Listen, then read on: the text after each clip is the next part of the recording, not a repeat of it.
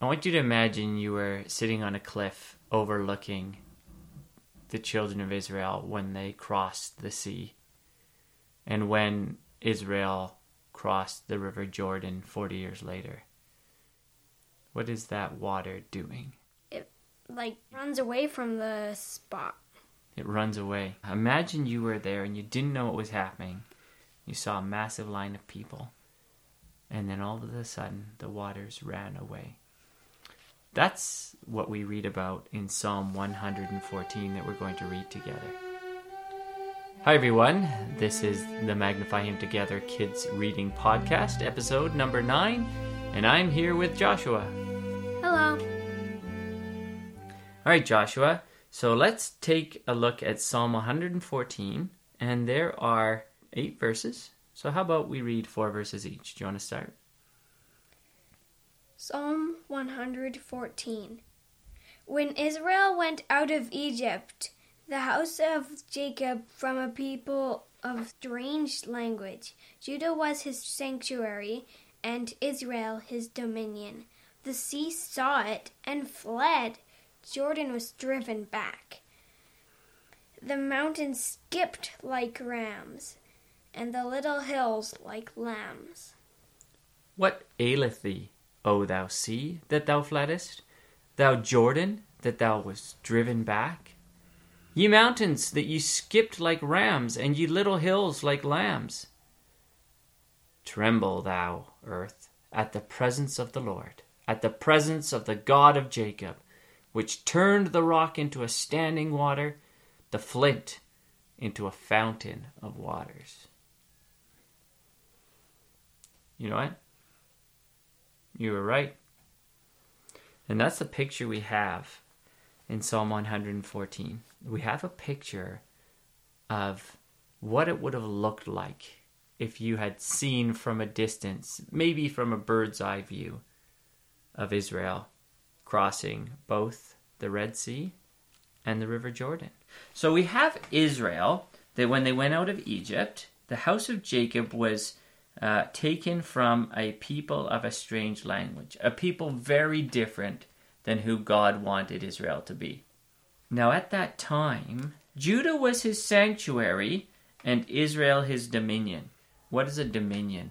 Your dominion is the land you own. That's right. Okay. And a, the sanctuary, what was God's sanctuary? Um, where he lived. Where he lived. So we have this picture where it says Judah was his sanctuary. That was where he lived. Where was uh, the sanctuary, the temple where God lived, eventually set up? Jerusalem. That's right. And Israel was his dominion. That's where his land, his territory. Now, he's actually talking about, though, not when they arrive in the promised land. He's actually talking about on their journey. And so, God, he says, was among his people. And even though they hadn't got to their land of inheritance, guess what? God's land, as it were, was the people, was Israel. It's as if the land traveled through the wilderness with God in the middle of it. And how did God show his presence in Israel? Well, they had a tabernacle. That's right. And what was above the tabernacle? A pillar of fire and a, or a pillar of cloud. Fantastic. That's right. So they would have been able to see that God is with you throughout their journey. In fact, you know when Stephen, remember Stephen, who was one of the servants in Acts? Remember what happened to him? What happened to him? He got stoned. He got stoned. Uh, and his last message that he gave in Acts 7, uh, his lesson to Israel that God wasn't just in the temple in Jerusalem, he was wherever the believers were. In fact, he says, God, the God of glory, appeared to Abraham when he was where? Ur. And then he talks about Joseph. Where did Joseph end up getting taken captive to?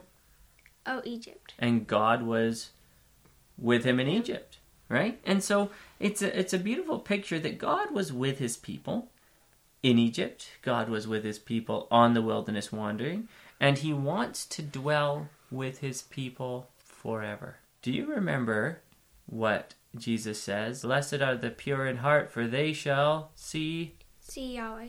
Yeah, they will see God.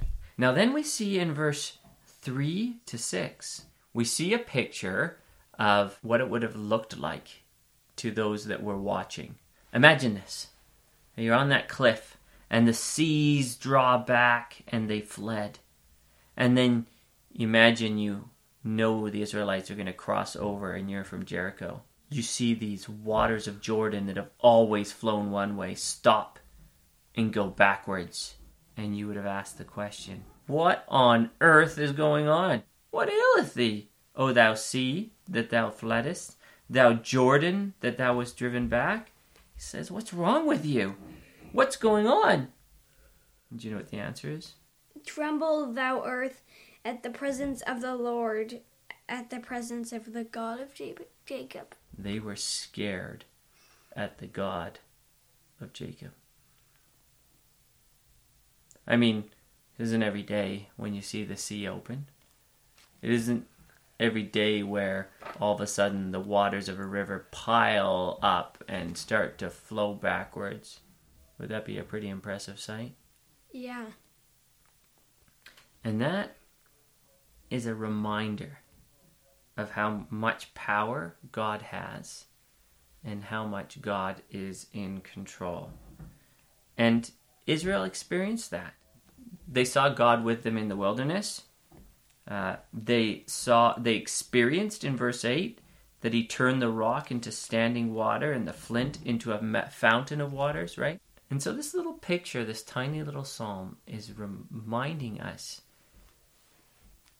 from an outsider perspective what others would have thought when they saw God doing those amazing miracles in their life and when He had taken care of them and brought them out of Egypt, out of slavery, through the wilderness, and to the promised land. And there's a little piece of comfort for us. To close, I think we might be able to summarize uh, one of the lessons from this psalm in Hebrews chapter 13 and verse 5 and 6. Let your conversation be without covetousness, and be content with such things as ye have. For he hath said, I will never leave thee nor forsake thee